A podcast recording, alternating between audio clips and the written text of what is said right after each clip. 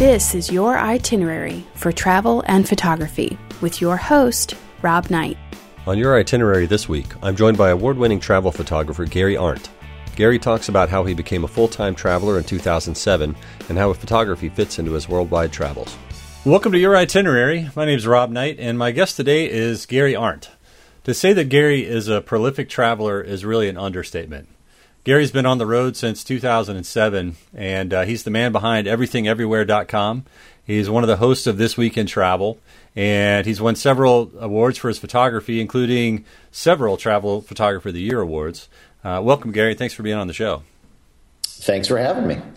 I was, I was uh, actually rather excited when I heard that TWIP was going to do a travel photography podcast. So uh, I'm glad to see they did it, and cool. Uh, I've listened to all the episodes so far. Nice. Nice. I appreciate that. And I, when uh, when we posted the first episode, um, you know, you sent me that email. I thought that was really cool because when I started researching uh, what my travel photography podcast was going to be, one of the first things that I found was This Week in Travel. And uh, so you were like, "Well, you know, I'm on This Week in Travel. I know who you are, man. I think everybody in travel knows who Gary is. So um, that's uh, We'll get into that in a minute. But um, I'd like to start with a little background. So, where are you from originally, and uh, what got you into photography in the first place? Uh, originally from Wisconsin, uh, proud part owner of the Green Bay Packers. And uh, before I started traveling, I had a very early internet company that I started back in 1994. Uh, we were doing very early database development back when everybody was still doing static web pages. And I sold the company in 1998. Uh, kind of before the, everything hit the fan uh, mm-hmm. with the dot com bubble, and kind of decided at some point to travel around the world. And uh, so I sold my house back in 2007, figuring I would travel around the world for a year or two. And now it's almost eight years later, and I'm still on the road. Wow. And how did uh, photography play into that? Did you intend to travel and be a travel photographer? No, and it, it it's strange. Uh, prior to starting, and I think the reason I did this is I have always been a big fan of National Geographic magazine uh, to the extent that I actually own one of the largest collections of National Geographic magazine in the world, currently sitting in an enormous number of boxes in my mother's basement. Um, but, you know, I had on my walls you know, photos from the 1920s that were National Geographic of the Great Wall of China. Uh, I own the original thing they came out with from Hiram Bingham's expedition to Machu Picchu. So I guess it was kind of natural that I kind of wound up doing this. Hmm. But it was really I, I was one of those guys when I started traveling who bought an expensive camera thinking that that would magically take good pictures, uh, which I quickly found out did not. And sort of went through the process kind of by myself because I was on the road and I didn't have, you know, a lot of people to talk to or take a course. Why is it that when some people click a button, their photos look so good and my photos don't look good? And it was just kind of this evolutionary process of then going to websites and reading about what people were doing. And oh, okay, so I should shoot in RAW, and this is why I should shoot in RAW, and this is, and it was just kind of an evolutionary process. And you can go to my website today and still see some of my very early images, which are horrible. And, but I but I keep them up there, and I have readers who've been following me almost the entire time I've been traveling, who every so often will say, you know, um, because they're kind of embarrassed to say it. They're like, "Wow, your photography's become really good," which also implies that it used to be really bad, uh, which is which is fine because it did. Um, but that's that's kind of how it happened, and now I think I'm probably known for my photography more than anything else. Nice. So, what was the idea? You were just going to travel for a year and and uh, kick back, or did you intend to? Did you set out to be a travel blogger, or you were just hitting the road and going to check it out? I've always personal website uh, for like ten years before I started traveling, before it was even called blog. So it was natural to start right before my trip. And as I was doing it, I was I think nine months into my trip. I was in Hong Kong, and um, I used to also own a network of video game websites, and we were doing like five million, or I'm sorry, fifty million page views a month at our peak, you know, which is a ton, right? Yeah. And uh, so I knew what a lot of traffic was, and my site was not getting it. I could probably tell you the names of everybody that was reading it because they were my friends and family. So I I made a decision. It's like, okay, this is either a waste of my time or I should take this seriously and maybe think of, of doing something with this. So I sat down and I went through every travel magazine and um, kind of did it. Now, one of the things I realized was that photography was really important. And that, you know, the more I thought about it, a lot of people would get these magazines and never read the articles. They would just thumb through looking at the photos. And I realized, you know, there are two magazines that people probably only look at for the images National Geographic and Playboy. Yeah. For totally different reasons. But um, most of the time, and yes. so I, I began the process. It was in November 2007 of putting a photo every day on my website. Hmm. And I think it was last September. I it was the 2,500th day in a row that I posted a travel photo to my website, and that's kind of you know been the evolution of it. That forcing yourself to do that every day is kind of a discipline. Um, you have to do something public, and you know there's a lot of people that see it. And if you put something out that's bad or kind of half-assed, uh, it's kind of embarrassing. So you kind of forces yourself to get better. Sure, and you have to own that. If you put that out there and yeah, and it's not very good, it's it's going to be there. Well, I'm going to take a side note for the technical aspects of that. In 2007, it wasn't as if there was Wi-Fi everywhere. So how did you do that? How did you post a picture every day, even back then? Surprisingly, there was. Um, I thought when I started traveling that I would maybe because I started I started in the Pacific, so I was in a lot of these island countries. Mm-hmm. I was in Samoa, Tonga, Micronesia, a lot of these places uh, through the first several months of 2007, and surprisingly, everywhere I found internet. Wow, That's literally surprising. everywhere. And I, I was, and this was back in 2007, and smartphones weren't available. So I actually started traveling in that window between when the iPhone was announced and when it launched. So I think it was announced in like February 2007. Then it hit the stores in like June. And I started in March. So I had no smartphones, nothing like that. Um, but yeah, I was able to find Wi Fi and I would. If I knew I wasn't going to have internet connection, I would just schedule something several days in advance. Sure. Uh, so, and I, and I still do that today. Yeah, I can imagine. That's that's kind of what I figured the answer would be. Was well, you know, you'd schedule a week or two at a time when you find internet. I'm, I'm really surprised seven years ago that you were finding internet that readily because even now it's tough some places to to find decent Wi-Fi. Um, well, what? Okay, so you set out and you're going to take a trip for a year. Um, what made you decide that you just weren't going to go home? You just having too much fun, or you, or or what was it? That was there anything that happened, or yeah, I just, I mean, the world's a big place. I just never kind of stopped. And after a certain time, uh, the website began becoming quite popular. Mm-hmm. Um, in 2010, after I'd been doing it for three years, Time Magazine named it one of the top blogs on the internet. And then a whole flurry of things happened from there. Uh, I got put on Tim Ferriss's website, and, and um, things kind of snowballed, and it's just kind of been going ever since. Cool. So at this and now point, it's become an actual business for me. So it's, it's I mean, this is this is how I make my living. Right. I, and I was going to say, I'm sure that that transition was made a little bit easier by the fact that you know once you get that exposure, then you start having people sponsors and things like that. I would imagine. It, it, took a while, but I knew, uh, and this is back in 2007 when I was in Hong Kong. The plan was if I could, you know, if if if you have a big enough audience eventually the money problems will kind of work itself out because I knew that the magazines and newspapers weren't long for this world. Mm-hmm.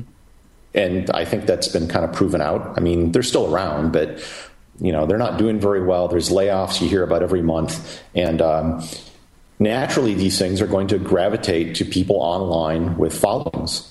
And you see a lot of photographers actually with, with very large followings. And I think they're quite influential in terms of um, how people photograph, the equipment they buy, where they go, uh, all sorts of things. Absolutely. Absolutely. And, and I find that just um, anytime you lead a workshop, people are going to come home and buy whatever you have. And I'm sure it's the same way when your your blog is as popular as yours. Whatever equipment you mention, I'm sure there's an uptick in sales of of whatever that is, be it a filter or a camera body or what. Um, so I think there's definitely value in that for um, whether it's you know location sponsors or or equipment sponsors. Um, and I've heard you mention on this week in travel that that you do most of your posting on Instagram now. Is that is that still the case? I, I think it was a couple of weeks ago, and you were talking about that. Uh, not most of it. I post on pretty much every platform that I'm on, but mm-hmm. Instagram is the most fun. Uh. I get more feedback, more engagement on Instagram than anywhere else. My audience is growing faster on Instagram, and I just I enjoy Instagram more. Um, because of the restrictions that Facebook put in place, you know, I think I have, you know, 120 some thousand people that follow me on Facebook, but it only reaches a small percentage of those people. Whereas on Instagram, you get to, you know, everybody gets to see it. Photography is very easy to digest. You know, it's not like a long article where you have to commit to reading it. You can just look at a picture and say, "Yeah, I like that." Um, as well as, you know, I get a lot of comments every time I post something on Instagram where people will reference their friends and say, "Hey, we got to go there," or "Man, we're going to see this next year," or something like that. Sure. And that's the kind of stuff I really like. Is is that when if if I can take a photo that moves someone to actually visit a place, then I've I think I've succeeded. Yeah, yeah, I've I've said that for years. Um, that uh, when when I'm out, whether I'm shooting with my friends or if I'm shooting uh, with the workshop group, I always ask people when we're you know getting in the van or whatever to to leave. Well, did you get anything good? And I get it bums me out when people say, "Well, I don't know. I'd have to look at it on the computer." And because when I say, you know, did you get anything good? I mean, did you make a picture that you like that conveys your uh, experience with wherever you are? And and for me, like you said, if somebody looks at a picture and goes, "Wow, where is that?" I got to go there. Then that's that's definitely a successful picture, whether whether or not it's a technically you know beautiful thing. Um. So at this point, you're you're a would you call yourself a travel blogger or a travel photographer by trade? I'm defining myself more and more by photography. Mm-hmm. I think. I think that that's what I'm best known for at this point, and, and where I've achieved most of my success. Okay. And I'm starting to have more opportunities in photography. So um, I'm talking to right now. I'm in Girona, Spain, and I'm actually doing a project for the tourism board here, where I'm, I'm, photographing the region. I'll be coming back in May to, to take some shots in the spring that they'll end up using for a whole bunch of different things online and in print. Nice, and, and it makes sense for um, you know, tourism boards and things like that to somebody with the reach that you have to to commission you to do their photography because a your photography is beautiful, but b you already have that reach, and uh, and that will bring uh, attention to whatever they're doing. That totally makes sense. Um, tell me about the uh, Travel Photographer of the Year awards. How does that how does that work? And I, I noticed your your list is like what, since 2011 you've been uh, in the top few for uh, uh, yeah, there's a couple different organizations. Uh, one is the Society of American Travel Writers. They're probably the oldest travel journalism organization in the world, I would guess. Uh, they've been around since the 50s. And uh, the annual Munster competition is the uh, SATW's Photographer of the Year. And, you know, a lot of the people who have won in the past are, include guys like um, Bob Holmes, who just won his fourth time this year, mm-hmm. old National Geographic photographer. I think he just turned 70, um, been all over the world, and, you know, just a lot of really great travel photographers.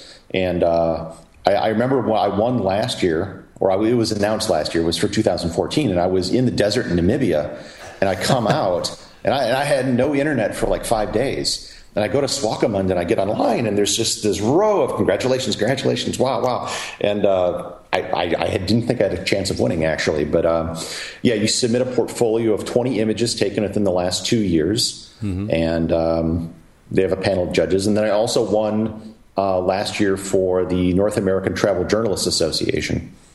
Nice. Um, it's and I so. it's I feel like uh, um, it's funny to ask because uh, you and I had a conversation via email a few weeks ago about how, um, you know, this podcast is my first real travel broadcast. It's my first sort of um, foray into travel beyond making reservations and going to make pictures. And you mentioned that you're kind of the other way. Everybody in the travel industry is familiar with you, but but not so much in photography circles. And it's crazy to be, you know, travel photographer of the year, but you're not in all the photography magazines too. Why do you think that is? Where's why does the the separation? Uh, because I came at it from uh, the travel side of things, and quite frankly, I, you know, from a business standpoint, it was probably a, an excellent decision on my part because the travel industry is huge. Mm-hmm. I mean, it dwarfs the photography industry. Sure. you know, I don't know what the annual revenues of Canon and Nikon and, and whatever are, but the the travel and tourism industry globally is a ten trillion dollar industry. Wow.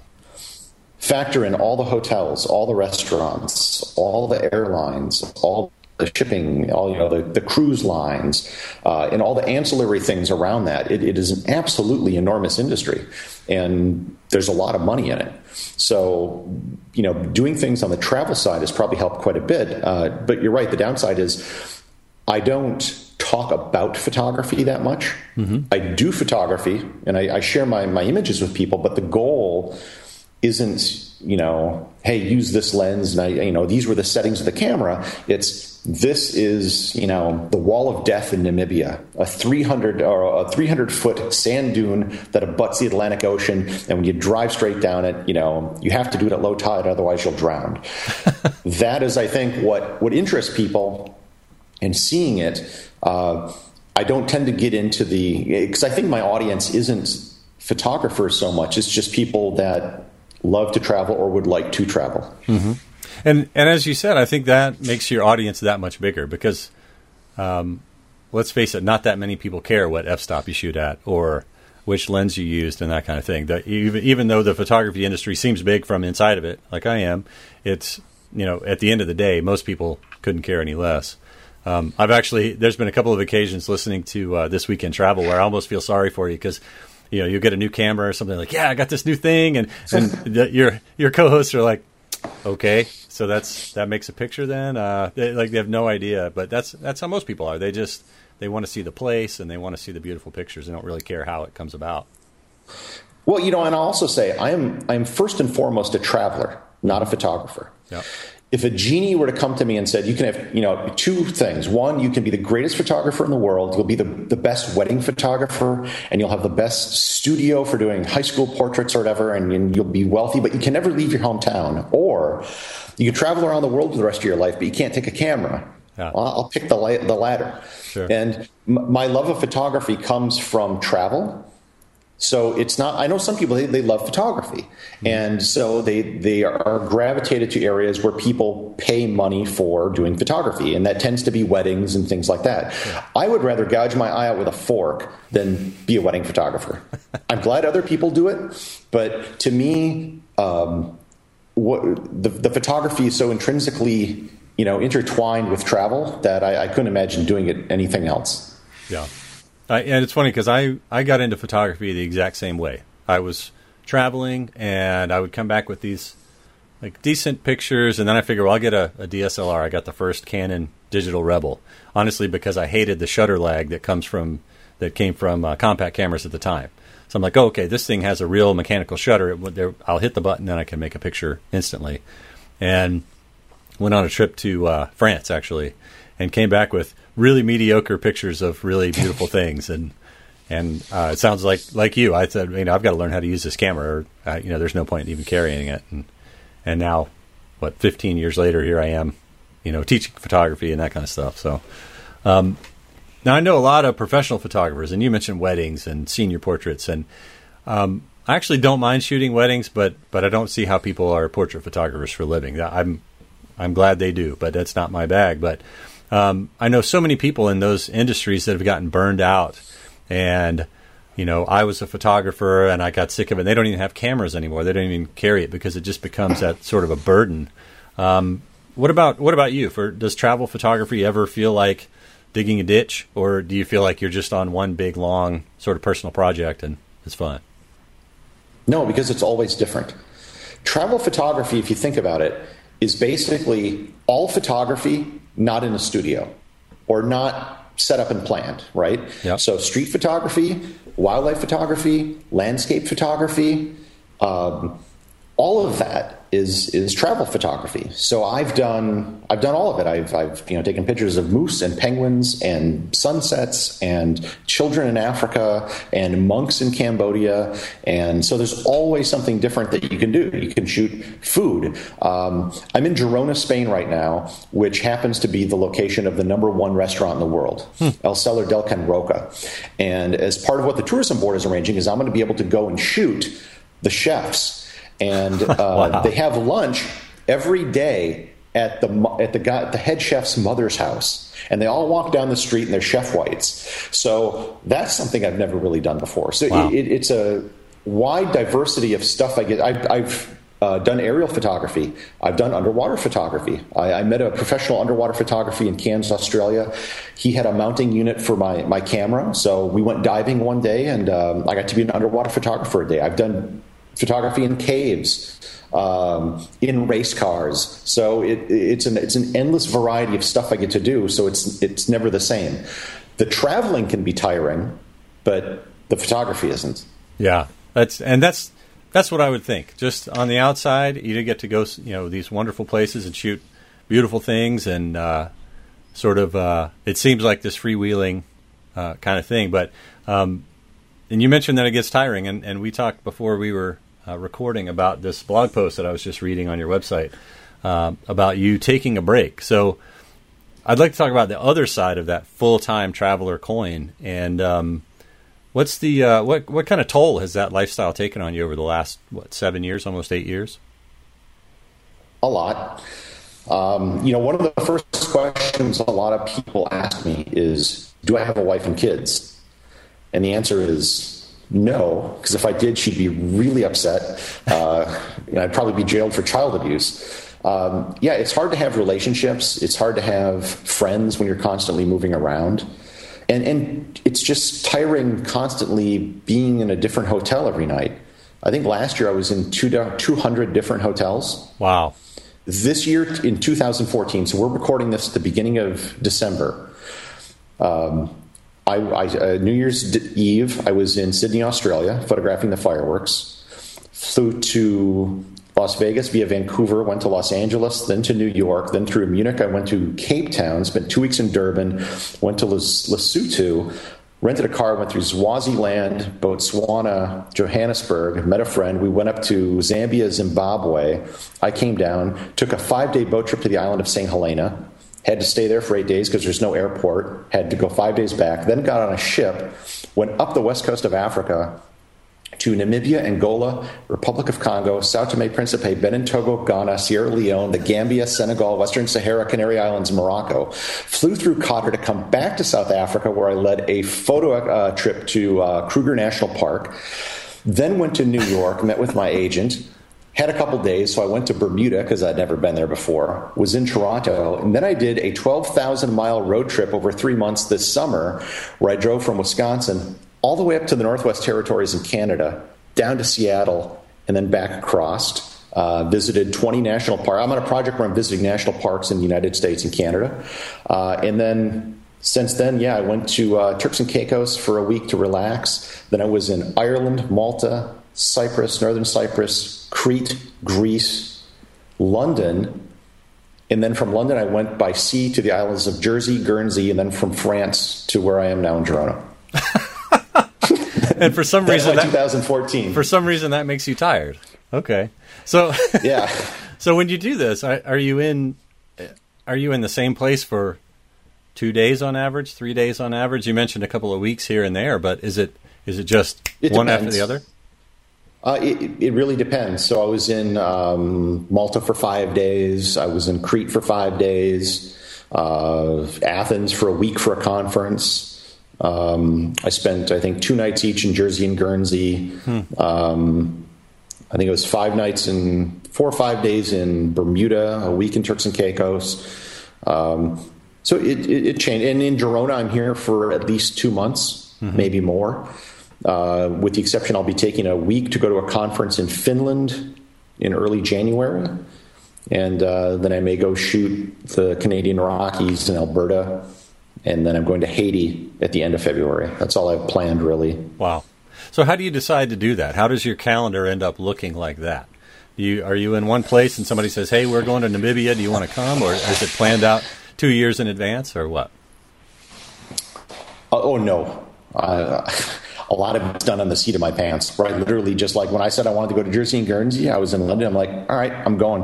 Yeah. Rented a car, uh, one way trip. I went to um, Cornwall because there's a site there I wanted to to photograph and uh, just get all the the hotel room. I very rarely book a hotel room more than one or two nights in advance. Um, most plane tickets and everything else are done at the spur of the moment. Some of it's done. Um, I have several sponsors. So my biggest sponsor is G Adventures. They're the world's largest adventure travel company. Mm-hmm. And the uh, the West Africa trip I did was with them, and I do my annual photo trip uh, with them as well. I remember your last episode. You were talking to um, what was his name? Shiv. Um, yeah, mm-hmm. about putting together the details of running a photography tour. Yeah.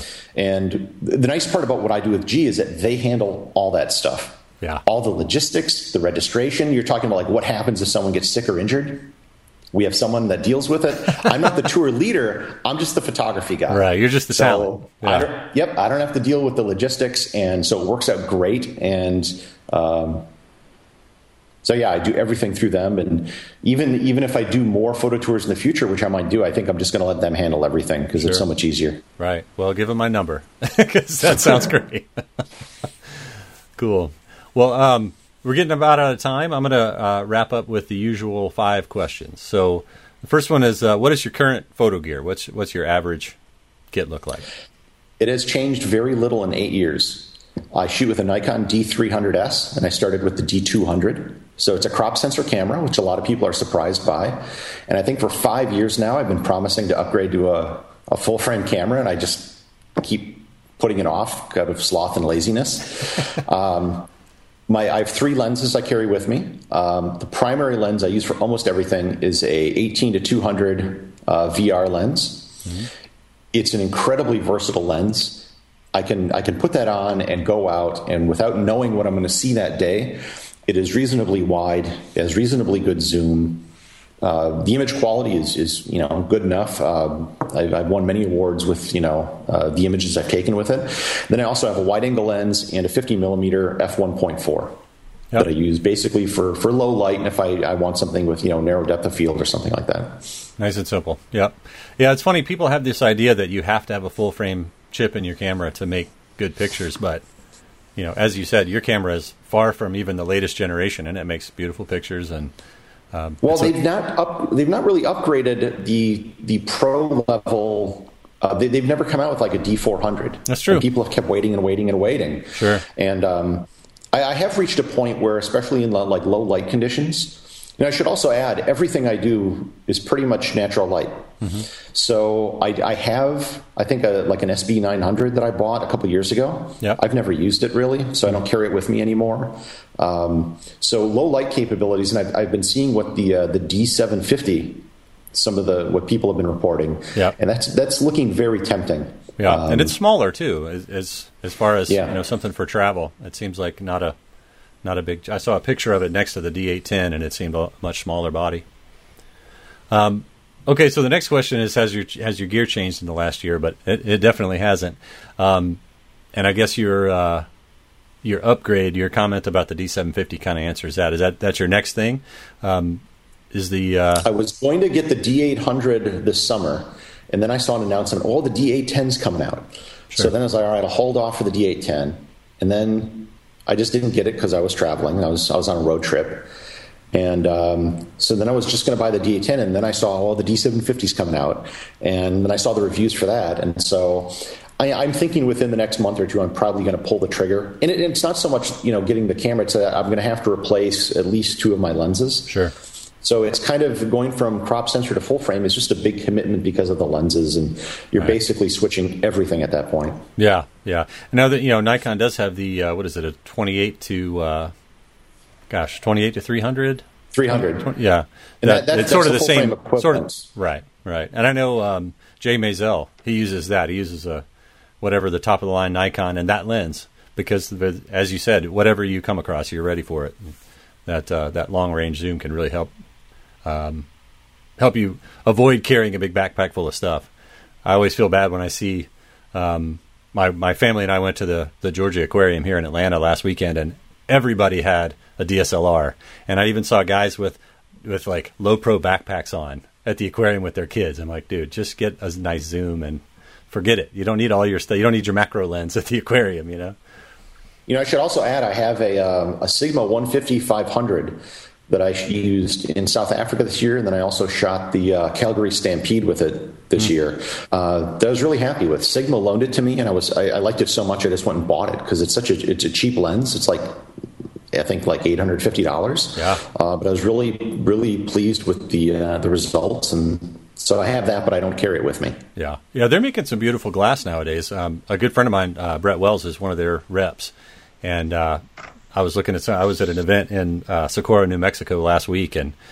Uh, looking at their new art lenses and the sport lenses, and they're really yeah. cool. I wish they'd put a micro four thirds mount on the back of it so I could actually use one of them. That'd be great. But um, so um, what do you do on the road to make your home and make your room feel like a home away from home? I guess that is your home away from home now. But do you do you have any sort of um, anything that you do? Like I have a red bandana I put over the lamp or anything like that.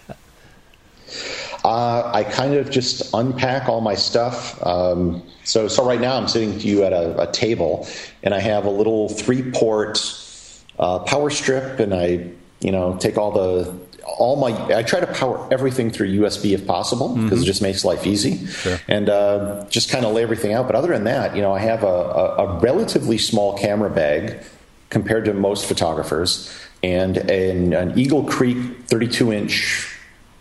Uh, it's not really a suitcase; it's kind of like a duffel on wheels, yeah. uh, and that's it. That's hmm. all the stuff I've I pretty much that's all my stuff in the world. Yeah. So, and I'm changing rooms so often that quite frankly I usually don't even take stuff out of my bag. I bet. I bet. Well, uh, from a photography standpoint, what's your favorite place that you visited lately? Lately, it would have to be I think it was a month and a half ago now, Meteora, Greece. Mm-hmm.